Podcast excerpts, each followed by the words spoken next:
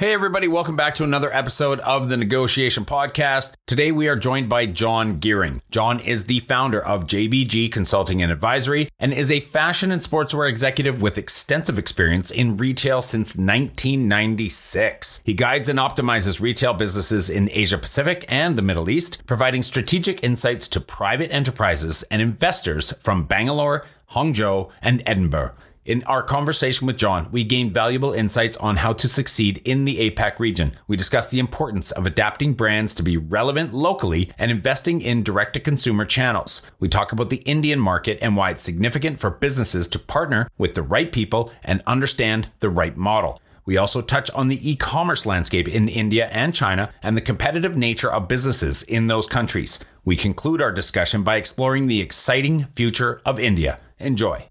I think if you go in with your eyes wide open, if you partner with the right people in the market, if you don't try to over-control, if you get beyond the two pervasive myths, in my view, one, I'm an international brand, therefore everybody's going to buy my product from the get-go and they're going to love me, right? And two, I can do in Bangalore exactly what I do in Marylebone, London, right? And it's going to be great. If you can get beyond those two simple blockers and work out what's at the core of your brand, work out what is stone, what is wood, what is clay at every level, you have a very, very good shot at, at being successful in the Asia Pacific market.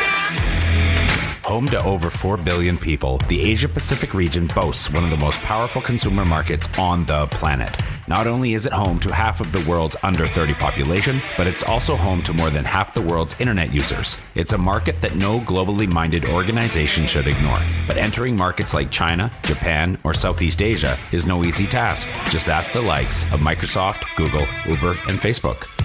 However, times are changing, and with the right partners, doors are slowly opening as more and more companies find success growing their key markets in A PAC. I myself spent eight years in China, mostly as a venture capitalist, helping early-stage tech companies grow in the Asia-Pacific market successfully. This show is dedicated to uncovering and examining successful Asia market entry and growth strategies by interviewing the experts who've done it before and truly understand what it takes to be successful in the region.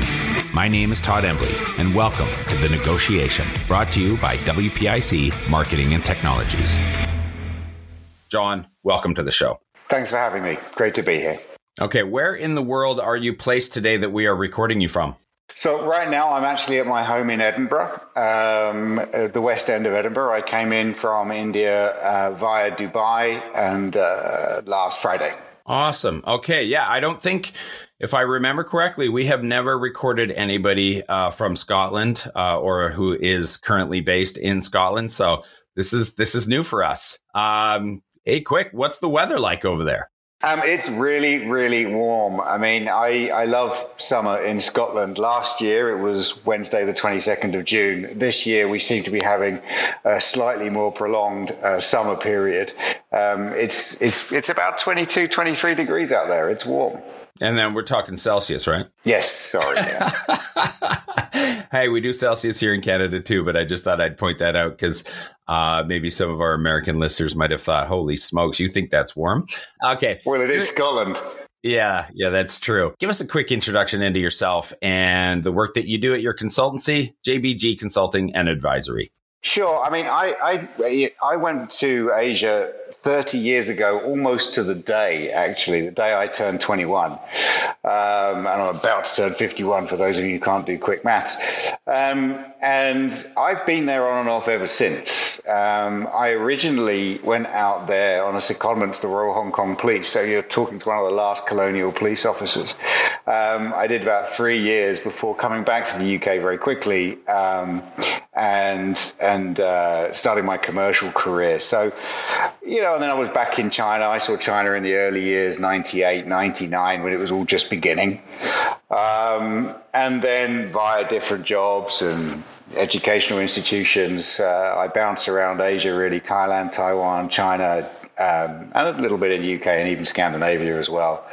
And I've really been running consumer brands um, throughout that time. Um, the last two sorts of roles, to bring everybody up to speed, I was a portfolio M D for V F Corporation. Um, when we acquired Timberland, that came into my portfolio a couple of years after the acquisition. Um, that was a that was a tough job. um, for sure. That was a, a big beast. Um, and after leaving V F, in fact, just before leaving V F, actually, um, I was asked to be part of one of the founding group of what, what is now called Contour Brands, uh, which was a spin-off of the Lee and Wrangler uh, jeans brands from V F. Um, and we listed in May two thousand nineteen in New York. Um, my role there was to run Asia Pacific, be part of the global leadership team. Um, and uh, I've just wrapped up with Contour, um, uh, pretty pretty lengthy process, actually. So I continue to work with them for a year or so beyond my original plan. Uh, and indeed, I'm still working for them uh, as an advisor on a number of matters. Um, and now I'm really operating. I'm, I'm enjoying being an independent operator, which brings uh, a lot of freedom, actually. For example, I can do this podcast and speak freely um, about Asia and the business and my experience uh, without having an army of P R people behind me saying what I can, what I can say and what I cannot. Um, I think, you know, I'm very much focused now on working in the private market space. I found public markets uh, increasingly difficult to operate in. There is a real tension between doing the right thing to grow a brand over time and doing the right thing for the quarterly calls, the earning reports, and therefore the short-term stock price. Um, I found that tension increasingly onerous. Um, and so I'm really focusing now on, I'd say, small to medium enterprises, you know, below three hundred million in turnover, um, privately held or private equity backed, because I feel like I can add more value, impact businesses um, more directly and more quickly in that space. Um, so I work with family offices, for example, who are looking to invest or acquire consumer brands. I work with private equity firms who already have them or are looking to turn them around. Um, And, and so that's where I am now. I'm, I'm really enjoying it, actually. I'm a lot busier than I expected. This was supposed to be semi-retirement. It hasn't felt like that at all. It lasted about a week. Well, I don't know if we ever really retire. Um, I hopefully, I, I certainly don't see myself sitting on a beach every day uh, for, for a decade uh, doing nothing. I'm no. probably going to be handing something until they tell me to go away, um, which will eventually I, happen. I, I, I agree with you. I think it's more about choice than stopping. Yeah, it's just maybe diminishing some of the workload and, and more time doing some things like golf. But, uh, you know, we'll we'll see. Um, so I want to lean in a bit on some of the APAC focused leadership posts that you've you've had. Um, I know you mentioned V F and Contour. Uh, we've seen Adidas uh, in your in your yes. background. Um, a company called Boots. Okay. Company called Boots. Um, Boots uh, it still is, I think. It's the U K's biggest uh, chemist, large format, small format. Um, and they are currently owned, I think, by Walgreens. Oh, wow. Okay. Um, yeah, Walgreens purchased them several years ago. I thought maybe that was a typo when I came across. I'm like, does he mean Roots? No. But no, no, no, Boots. no, no. It was uh, a company founded in the nineteenth century by a guy called Jesse Boot. Ah. Um, and um, it, it was a, a magnificent company in business. I'm sure it still is in many ways, but it's no, it's no longer standalone. It's been swallowed up by Walgreens, I think. Um, I think that's still the case. Okay. Um, well, so yeah, I was, I was Boots. I was retail. I was not. I was business development for them in Asia Pacific. They own things like Nurofen and uh, and other drugs, at the, other O T C drugs at the time as well. Okay. Well, maybe if you don't mind, we could walk through and have you walk us through a bit of that that timeline of when you were at each one and what your role was, some of the impactful stuff that you did in APAC. And, and I think along the way, just teaching our audience a little bit about, you know, uh, about that area, about that roles, about the struggles, about the wins, about the, the stuff that you learned um, and, and any surprises that you had along the way. Absolutely. I, I think what I'd like to do is I'd like to start um, with my role at Adidas, which started in two thousand five. I think that's okay. far enough back. Okay. Um, or Adidas, as I know you chaps like to say. Um, but, but, but, but it is Adidas, just to be I clear. agree. It is. I know. So, look, I, I sort of, I joined, um, it was interesting, actually, because I, I was head of M and A for, a, I was still in the, the sort of the, the the healthcare sector, really. I was I was head of M and A for a big British opticians at the time, very acquisitive. Um, and for personal reasons, I needed to go back to Hong Kong. And I had these two job offers. One was to work with K P M G in their consumer M and A practice. And one was um, for Adidas, setting up their retail business.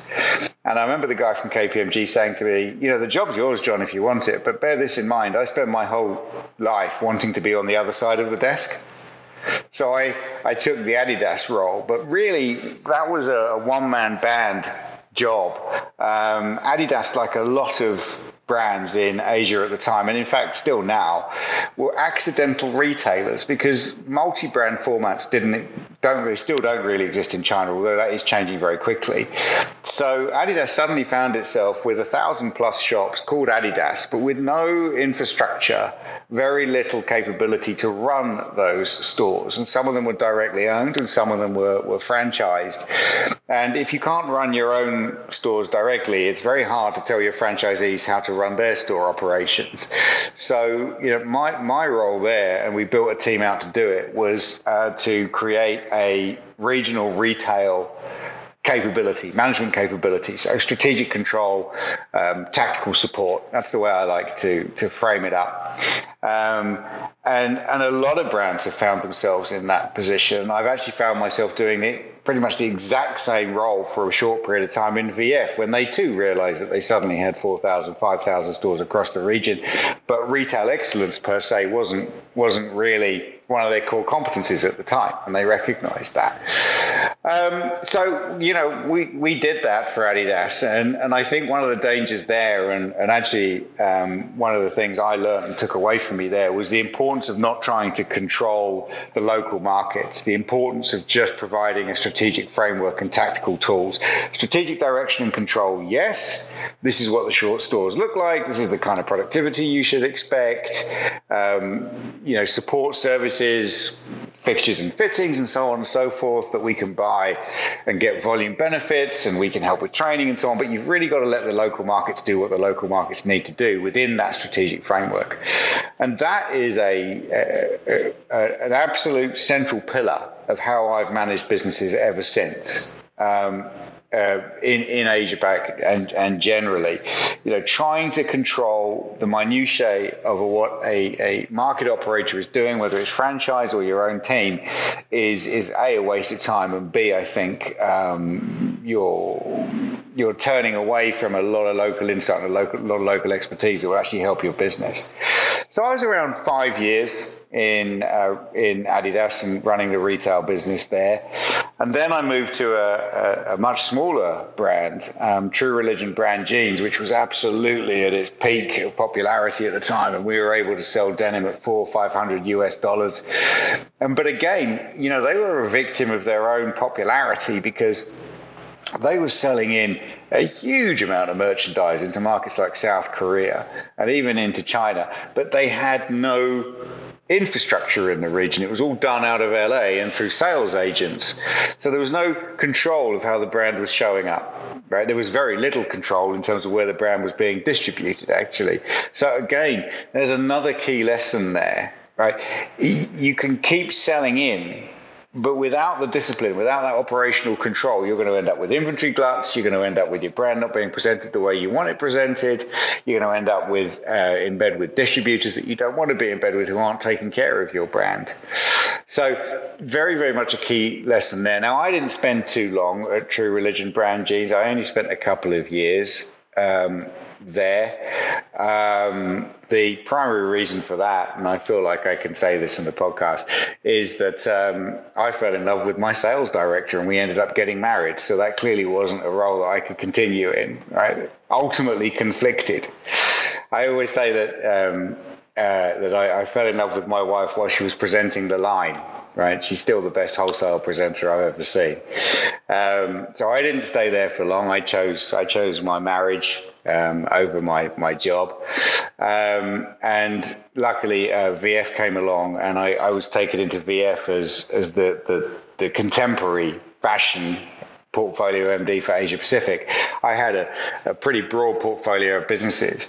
Um, and I have to say that I spent the first six months in V F, despite my M B A and all the, and the INSEAD qualifications, I spent my first six months at, at V F feeling like the thickest guy in the room, because it was such high quality people that I was working with, and they were working at such pace, at such detail, and with such commercial acumen that, you know, I just decided to shut up and listen and learn for six, nine months and, and really not do much at all. Um, I, I was full of admiration for, for that, that, that business, and learned so much from there. But ultimately, I, I think I, I hope I found my feet and and ended up um, taking on Timberland into my portfolio, Nautica. I think I did about ten brands for them in the end, whether that was, you know, just post-acquisition, the full, uh, full management, or helping with the disposal. Um, but honestly, you know, V F was a machine, uh, and, and a fairly exhausting machine. And, and at that point, I was um, ready to take a break. But, um, you know, Scott Baxter, the C E O and chairman of Contour Brands, as it now is, gave me a call and said, look, John, with your denim background, because I had Seven for Mankind, some other brand, True Religion Brand Jeans, of course. He said, look, you know, V F's allowing me to spin the, the, the Lee and Wrangler brands, you know, would you come on board as one of the founders? It was just too good an opportunity to say no to.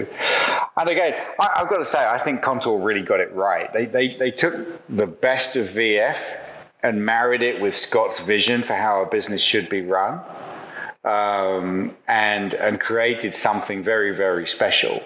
Um, and and I don't think, I mean, I'm bound to, I don't think they've put a foot wrong in, in the four or five years that, that I've been working with them. Um, I think they've got a great balance uh, of um, global control and regional and market execution. I think they've got a great balance between that V F sort of cutting edge uh, business management, um, but also allowing people uh, the work-life balance and the great the great culture that Scott has inculcated in the business. So I, I really think Contour was a great time for me to quit, as it were, corporate life, because I just don't know how it would get too much better, frankly. And and taking everything I learned along those along along that journey and, and working with, as I say, you know, in the private market space, um, felt really like the right time. So that kind of brings you up to where we are today. I have to ask, as a North American, and the brand, the brand building that Wrangler has done throughout my lifetime, and what I think and how I feel when I hear the brand name Wrangler, and then I think about Asia or China. Okay, so I don't see a fit. I guess in a way what I'm saying, I feel like you're supposed to be on a horse or on a ranch or driving cattle in Yellowstone. And, I, you know, so how how did that go with those brands, Lee, very similar as well, into the Asia region? So um, Lee and Wrangler under a V F were reasonably separate from um, from the U S and Europe, and, and developed their own product, but, you know, adhering to the core D N A of the brand. Um, so honestly, Lee is Lee is very successful. Um, I, I, I don't want to go into the detail of the metrics around that, but it's very successful in China and Asia generally. Wrangler has been very good um, through our licensee partners outside of China. And then we launched in China a couple of years back. Absolutely not a great time to launch. You'd imagine just before the COVID lockdown and all the other bits and pieces that we had to contend with. But the marketing folks, um, and in particular, the, the global marketing folks working in collaboration with the Asia Pacific marketing leader, you know, did a lot of research as to what sits behind that cowboy element for the Wrangler brand. You know, not cowboy, but what sits behind it? What's the spirit of the cowboy? You know, individuality, you know, standing up for what you believe in, freedom of thought, all of this good stuff. And I've just butchered that. The marketing guys would do a much, much better job. But a lot of brands are going to face that, right? You need to, you need to take a step back and distill the brand to, to its, its, its essence, right? Its core characteristics, and then think, well, how can I take that and apply that so that it's locally relevant and appeals to the consumer in whatever market I'm operating in? The idea of a cookie cutter is a myth. Everybody wants to believe it. Every brand you want to talk to says, look, I'm going to do all my product in out of San Francisco, out of London, out of New York, out of Paris. There are very, very few brands that can do that. Very, very few. Uh, and I think most of them are in the sort of the super luxury space, right? Um, and there, there is no cookie cutter, right? You, you, you have to do that. You have to go through that. So I, I, I talk about a brand being, and, and I take this right down to the seasonal toolkits that we provide our partners, to three elements. You know, it's it's stone, it's wood, and it's clay, right? Some elements are stone. They're carved in stone. Don't mess with them. Don't touch them. It has to look like this. Probably a logo, probably a color palette, and certainly that brand D N A, that essence, right? Um, and then there's a bunch of stuff that I would classify as wood.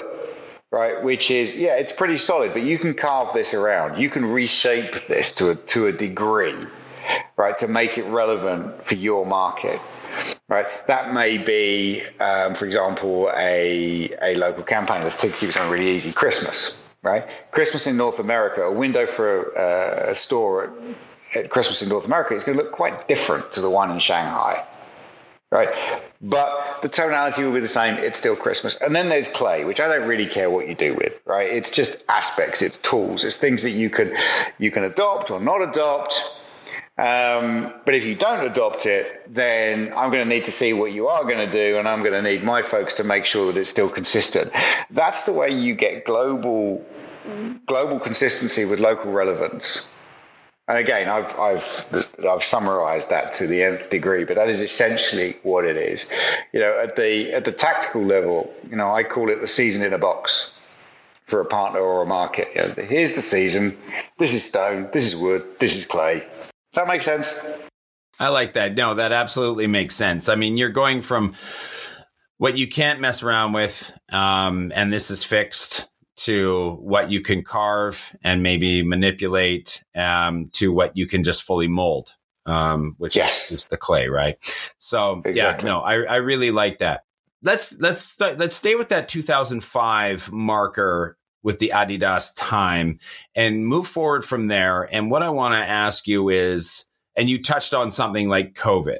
Okay. That's obviously been something that dramatically shifted all areas of life, uh, including marketing and brands and entry and stuff like this. But what about uh, just a, a timeline from your perspective and in your opinion of, say, the last eighteen years of market conditions? Because I don't know of anywhere in the world where things have changed more or more times or turned over than they have in China over the last eighteen years. So maybe just your thoughts and opinions on how market conditions have changed and evolved over, you know, the eighteen years since two thousand five.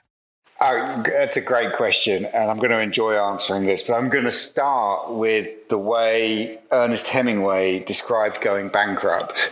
He said it was slowly, slowly, and then all of a sudden.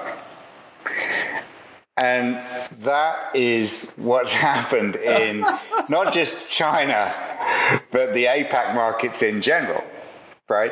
So let's let's start on the on the periphery before we get into China, because that's a bigger topic. I mean, let's look at Japan's influence, right? Everybody in the fashion and sports space used to say, right, you've got to succeed in Japan. Japan informs style and trend and everything else and what good looks like for the rest of the region. That was true in two thousand five. That's not true anymore. It's still a fantastic place, producing some fantastic um, products and campaigns and, and, and business practices, don't get me wrong, but it is nowhere near the influence that it was. Whereas South Korea was nowhere. South Korea was a copycat from a style and trend and fashion point of view. You know, it, it really was. It just, you know, where, where everybody else went, they sort of followed on. South Korea is absolutely leading the charge now in things like retail operations, retail tech, brand marketing, um, product. Amazing. I mean, the, the, the Contour licensee in, in South Korea has just done a phenomenal job. And of course, it's, it's extremely popular. I mean, I was on a call this morning with some folks in Australia, and they were saying, can you get us access to South Korean designers? Um, you know, all the way down in Australia. I mean, that was a surprise to me. So, you know, that sort of style, fashion, trend, cutting edge business has fundamentally shifted as well. But if you look at China now, right, look, my favorite ripoff in two thousand five, they had three hundred shops in China and it was called Adidas. Right? Adidas. Right. And and really, of course, that's an extreme. And, and you know, I've taken, I've used a deliberately extreme example there, and I hope slightly amusing example to make a point, right? Which is that's kind of what China was. You know, the local brands were either outright copycats like that or kind of just nowhere, right? Chinese brands now are doing incredibly well. They do an amazing job. They do an amazing job with production, with design, with with with retailing, with branding. You know, I get asked the question a lot, you know, who should we be looking at as a competitor? And of course, in everybody's mind, if you're Adidas, it's Nike. If you're if you're Contour, maybe it's Levi. You know, but actually the answer I always give is you need to look at the local brands, guys, right? Because they are absolutely eating your lunch. And and COVID has massively exacerbated that, because whilst everybody, uh, all the international brands, almost in, in, in I can say almost all, frankly, um, you know, took a huge step back from China, stopped investing. You know, the sales weren't there, geopolitics was kicking off. There was lots of reasons, very sensible reasons to be wary.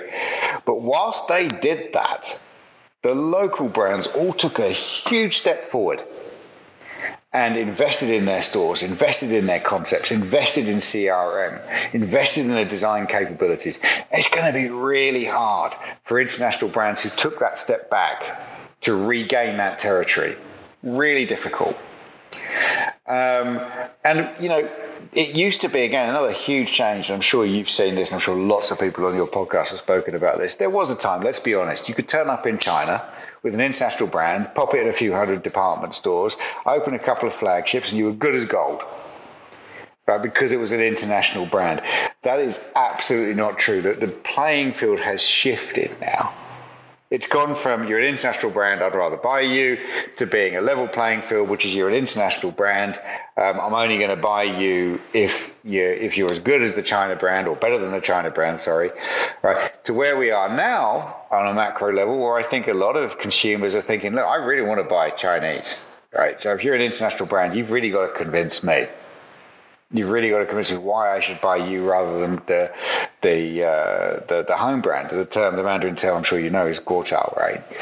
Um, massive, massive change. And then moving further west to India, where I've just spent the last three months getting into the detail of a business there and the market there.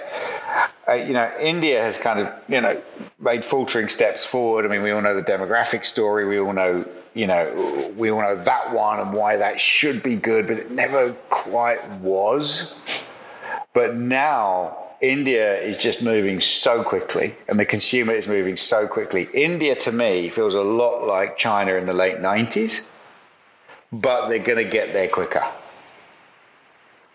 Um Yeah, I really believe that. I'm, I'm an India bull. They will get there quicker. So I, I, I believe strongly that, you know, China is still a fantastic market to, to be in. You need to be there. You know, all the noise that is around the place. It, yes, I get it. Right? Of course I get it. But it's still one point four billion people. It's still heading broadly in the right direction. It's still growing four or five percent a year. It's tougher. It's not easy like it was. Right, there's lots more competition, as I've just pointed out, but it's still a fantastic market to be. Whereas India is just at the beginning, and and I don't think many brands have worked that out yet.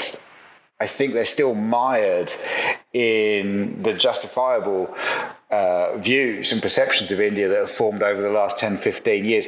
It, it's fundamentally changing, Todd. A lot of your more recent background, I would say, or at least it was increasingly important from what we're, you know, disseminating from from your background, is that, you know, direct to consumer channels became increasingly important. Um, and and obviously we saw, you know, with drop shipping and and, you know, Shopify type platforms and whatnot, it, it became huge. Um, and I was interested kind of in what you said about the growth of local brands. I think it because they were the masters of manufacturing and processes and, and building. What they did seem to lack was the ability to actually market and grow a brand and do brand building. That wasn't, um, there wasn't a, you know, a large amount of muscle memory, uh, or, you know, a muscle in the, in those areas just across the country. Uh, I, I think if they, they'd be able to invest in it and quickly scale that up now, but ten years ago, it wasn't necessarily there. So looking, and, and I know a lot of manufacturers, they built amazing plants, but they were looking for international brands uh, to sell to, because that was going to be the more difficult um, hill for them to climb. Um, drop shipping really kind of came on the forefront.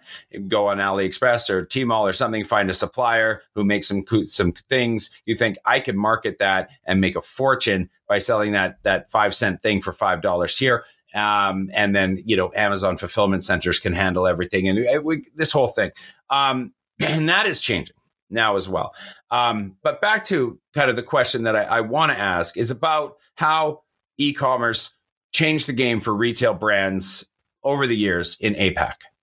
Um, another another really good question, and something I could talk about for hours. So I'll try to uh, I'll try to curtail my enthusiasm on this topic.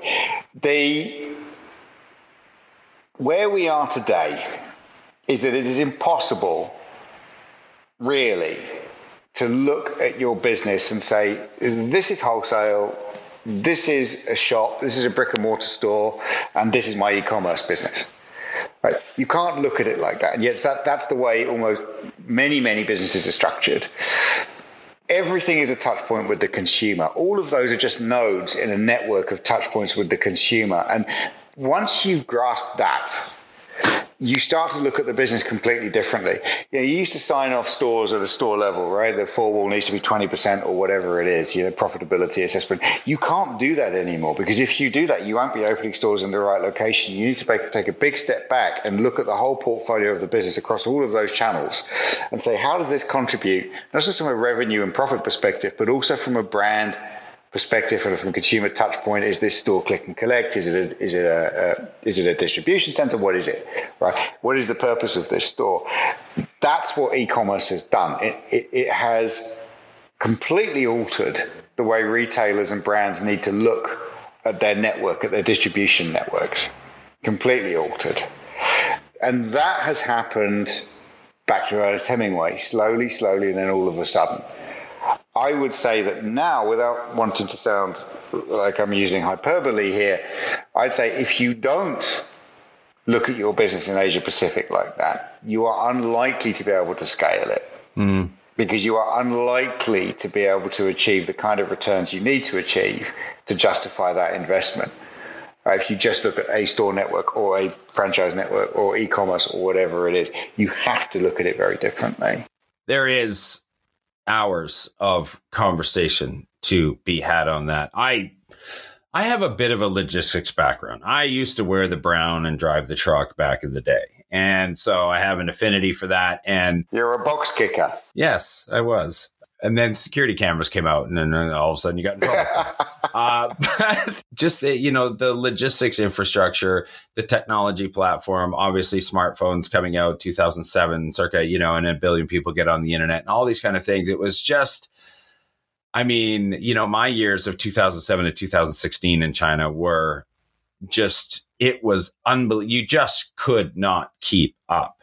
Um, and it was unbelievable. Um, and then how marrying e-commerce and, and people, we used to have these conversations three years ago on the podcast about what's the future of retail and e-commerce and to destroy whatever.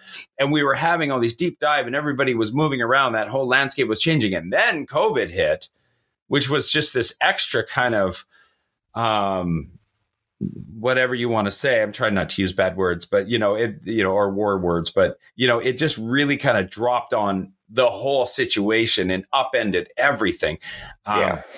Yeah. And then the platforms come out and internet banks, you know, really start to take hold and, and financial, just like, it was just incredible. Yeah. So yeah, yeah I was. mean, there's so much that we could talk about there, but I, I do want to keep it moving. And I apologize to the listeners for taking them down that hole and then cutting them off. A lot of our audience do uh, run and and are brand owners at, at smaller, mid-sized Western consumer brands. And they might, and as we've said, should be considering A PAC expansion. Now, everything that we've talked about, it doesn't it doesn't paint an easy picture, an easy path at all, right? You know, and and we we talk about how sophisticated things are. It might be kind of warding people off, right? So so in a twofold type of question, why should brands expand into A PAC, given some of the likely concerns? And as you mentioned a little bit, you know, about some of the pillars of how do a, they expand successfully, and what does then a successful A PAC strategy contain? Okay, I think the, the answer to your first question is very, very simple. Where else are you going to get the growth? Mm, yeah. uh, honestly, it's it's that simple. If you're looking to grow your business, Uh, frankly, whether you're small, medium or large, growing in North America is extremely difficult right now. Growing in Europe is, is probably even more difficult, right? Where are you going to get it? Where are you going to go for that? So for me, you know, everywhere between Dubai and Japan is where you need to look. South Korea down to Australia, right? That's where you need to go. And yes, I mean, we can, you know, of course, you know, sat here as a as an advisor, as a consultant to businesses looking to get into Asia Pacific, I, I am obviously going to say you you need to be thoughtful, right, about how you do this. But that's easily, you know, reinforced by looking at sort of case studies. You do need to be thoughtful. Honestly, I think if you go in with your eyes wide open, if you partner with the right people in the market, if you don't try to over control, if you get beyond this myth, uh, the two pervasive myths in my view, one, I'm an international brand, therefore everybody's going to buy my business, my, my, my product from the get-go and they're going to love me, right? And two, I can do in Bangalore exactly what I do in Marylebone, London, right? And it's going to be great. Right. If you can get beyond those two simple, in my view, blockers, and it's remarkable how many people still have those views, by the way, absolutely remarkable, the expectations that people go in with, and you can work with the right partners in the market. And each market requires a different model. I always say, you know, Japan and India, license it, work with partners. They are so complicated for completely different reasons. Trying to do those markets directly is, is it, the juice is not worth the squeeze, right? But there are other sort of markets in, in Asia Pacific that sit in between that, where you've got different different permutations of model that work. So having the right model is also absolutely critical as an operating model. You know, are you with a J V? Are you with, are you direct? Are you with a distributor? Are you with a licensee? You know, and listening, of course, to the local consumer. Back to my, there's no cookie cutter solution here. Listen to the local consumer, right? And work out what's at the core of your brand. What work out what is stone, what is wood, what is clay at every level, at the strategic level, at the tactical level, at the execution level. Work those things out, and you you have a very, very good shot At, at being successful in the Asia Pacific markets. And then finally, just to sort of bookend that, is don't under-egg your investment, particularly in China. Be realistic about what you're going to need to invest in order to cut through and, and develop positive awareness for your brand. Underestimating that is a fatal flaw. Yeah, agreed. And it's not the first time that that advice has been passed along. Um, you know, just, you know, you're... You, it, prepare for the worst and hope for the best. Um, Absolutely. Uh, but it, it's, it is a, it, you, you just have to be really ready to work, right? Maybe, you know, if this is what you're doing at the twilight of your career, um, you know, you may, mm. you know, may not, cause you, you need to have some energy and you need to, you yeah. know, they're, they're, you know, you need to almost adopt the nine nine six. Um, mm. and, and, and, and get kind of local with, with what you're doing, and you need to compete at that level. And let me tell you, um, you know, that's, you know, that's the, the pro leagues right there. So, um, you know, it's going to be much more difficult to, to win than, than it may have been for you early on. But anyway, um, just it, but you have to do it if you want to scale, you if you want to grow, you, you just really, you, you, you just need good advice and good partners, um, and, and, uh, thick skin and, and uh, a deep wallet. Um, now, sure. Let's talk about India a little bit. We don't often get to talk to about India a lot on this show. Um, And I know that you recently set up, you know, consultancy office there. Um, and I'd like to get your assessment of India. Let's, I'm going to, I want to ask you about e-commerce to tie this, this show off. So we'll hold that piece out a bit, but what is your assessment of India as a consumer market? And should India be on the radar for global consumer brands who aren't already there? So let's start with the second part. Absolutely. Yes. Right. one hundred percent yes. Right. The market, as I said earlier, is moving at an incredibly fast pace. The consumer is moving at an incredibly fast pace. The demographics are moving at an incredibly fast pace and in the right direction as well. Right. The the challenge with India is so many people have been there from a business point of view or personal point of view and go, it's incredible India, you know, incredible India, lovely place. But my God, it's complicated. My God, there's there's clearly huge wealth disparity. You know, the middle class is actually a very small segment. Yes, that's all true. But that was also all true of China twenty years ago. Um, the the difference between India today and China twenty years ago is that, one, you now have the full fat internet, right? And they, they are incredibly connected to that, right? Um, the other one is, oh, honestly, the local talent is unbelievably good and English language is spoken by everybody. So you've got, you've got a real enabler there with the digital world, as it were, um, and you've got an incredible pool of local talent that can help you get there and help you run your business. Um, and the The Indian business community is so hungry for opportunities.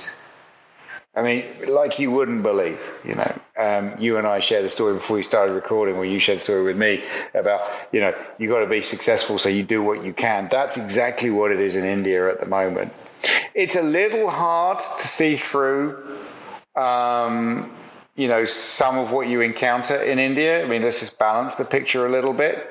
Okay. But it's changing so quickly, and the government regulations are also moving in the right direction as well.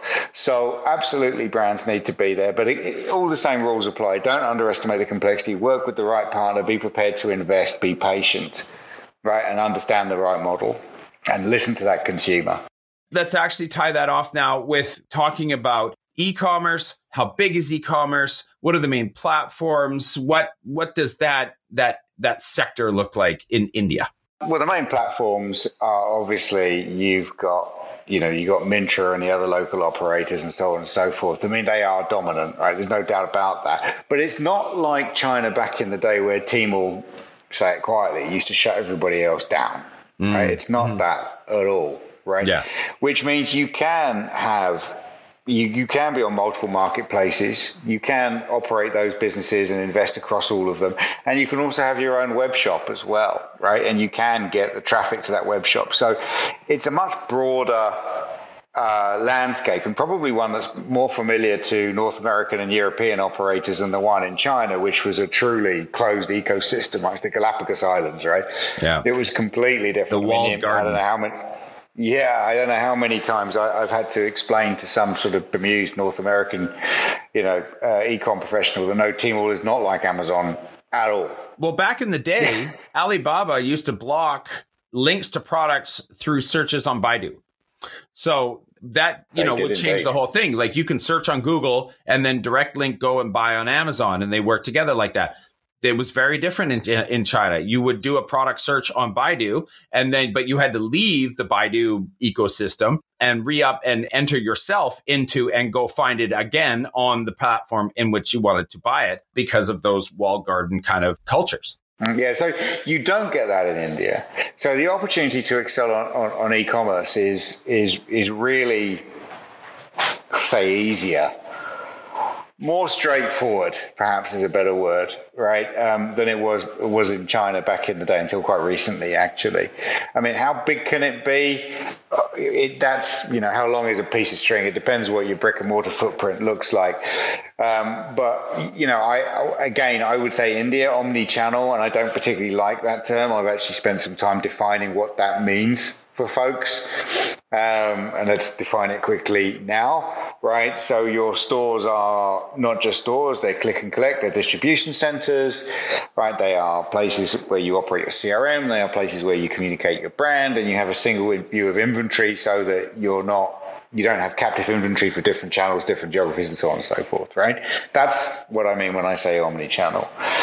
Um, it's an absolute must in India, particularly given the geography and the way the population or the consumer population that we're probably going to be interested in are dispersed around the country.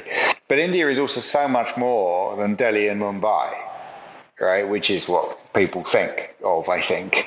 You know, those tier two cities Um, are tier two, tier three are coming up incredibly quickly. And just, you know, a little personal thing here. You know, I, I flew up um, from London to Edinburgh on uh, Monday and was delayed for four hours uh, due to a thunderstorm at Heathrow south of the tarmac. It took me nine hours to go five, six hundred miles. And I, I, I swear blind now. I'm not traveling domestic in the U K ever again. Right? I, I'm going to drive everywhere. Right. Um, whereas when I travel in India, it's fantastic to places that you wouldn't think, being an ignorant, bigoted Westerner, should be fantastic. Right. Go to Udaipur and your experience at the airport is incredibly smooth, despite there being lots of people there. I mean, the, the Bangalore or new terminal is amazing. Right. Um, and so all of this is coming together. And I think that's what makes India so exciting. I, I want to go there so bad. I do. You won't ever see the world the same again, honestly. Yeah, more, well, probably less on that for me, hopefully for for for, for the audience. But I, um, yeah, I, I'd like to actually, I mean, I'd like to go for a couple of years to places if I really want to kind of understand, digest yeah. the culture uh, a, a little bit. So um, I tend to do it in big chunks like I did with China. But um, yeah, I, I, I think it's exciting. I think we're going to start talking about India uh, a lot more, just being Southeast Asia and, and trying to cover everything. Um, it is a little bit untapped, especially for us on the podcast, but it is definitely another region right in behind that needs to be on people's radar as well. So completely agree with you. Um, John Gearing, uh, he is the uh, the founder, the owner uh, of his own consultancy, J B G Consulting and Advisory. Uh, John, thank you very much for coming on the show today. It's been an absolute pleasure. Thank you for having me. Okay. As usual, for everybody who is listening to the podcast on Spotify, Apple Podcasts, Google Podcasts, wherever, uh, don't forget that we have the video on YouTube, on the W P I C YouTube channel. You get your shorts, you get the full length thing. Everything is there. You can come and see John and I. But then if you're watching us on the YouTube channel, don't forget that we also have the podcast. If you need your hands and your eyes for other things, then yes, you can, uh, you can just plug in the headphones and listen to us there. So from all of us at The Negotiation, for myself and for John Gearing, thank you very much. much for coming on the show. We will see you next time. Growing a company is hard. Doing it in a foreign market, exponentially so. The best piece of advice I can give you is not to do it alone. When you start looking at the Asia Pacific region for further expansion possibilities, and I sincerely hope you do, make sure you choose the right partners to do it with. My good friends at W P I C Marketing and Technologies have almost twenty years of experience helping brands just like yours enter China, Japan, and Southeast Asia. I hope you enjoyed this episode of The Negotiation, and if you're interested in being a guest or want to connect with me or any of our team, please reach out to us at podcast at w p i c dot co, and be sure to rate, comment, and subscribe wherever you get your podcasts.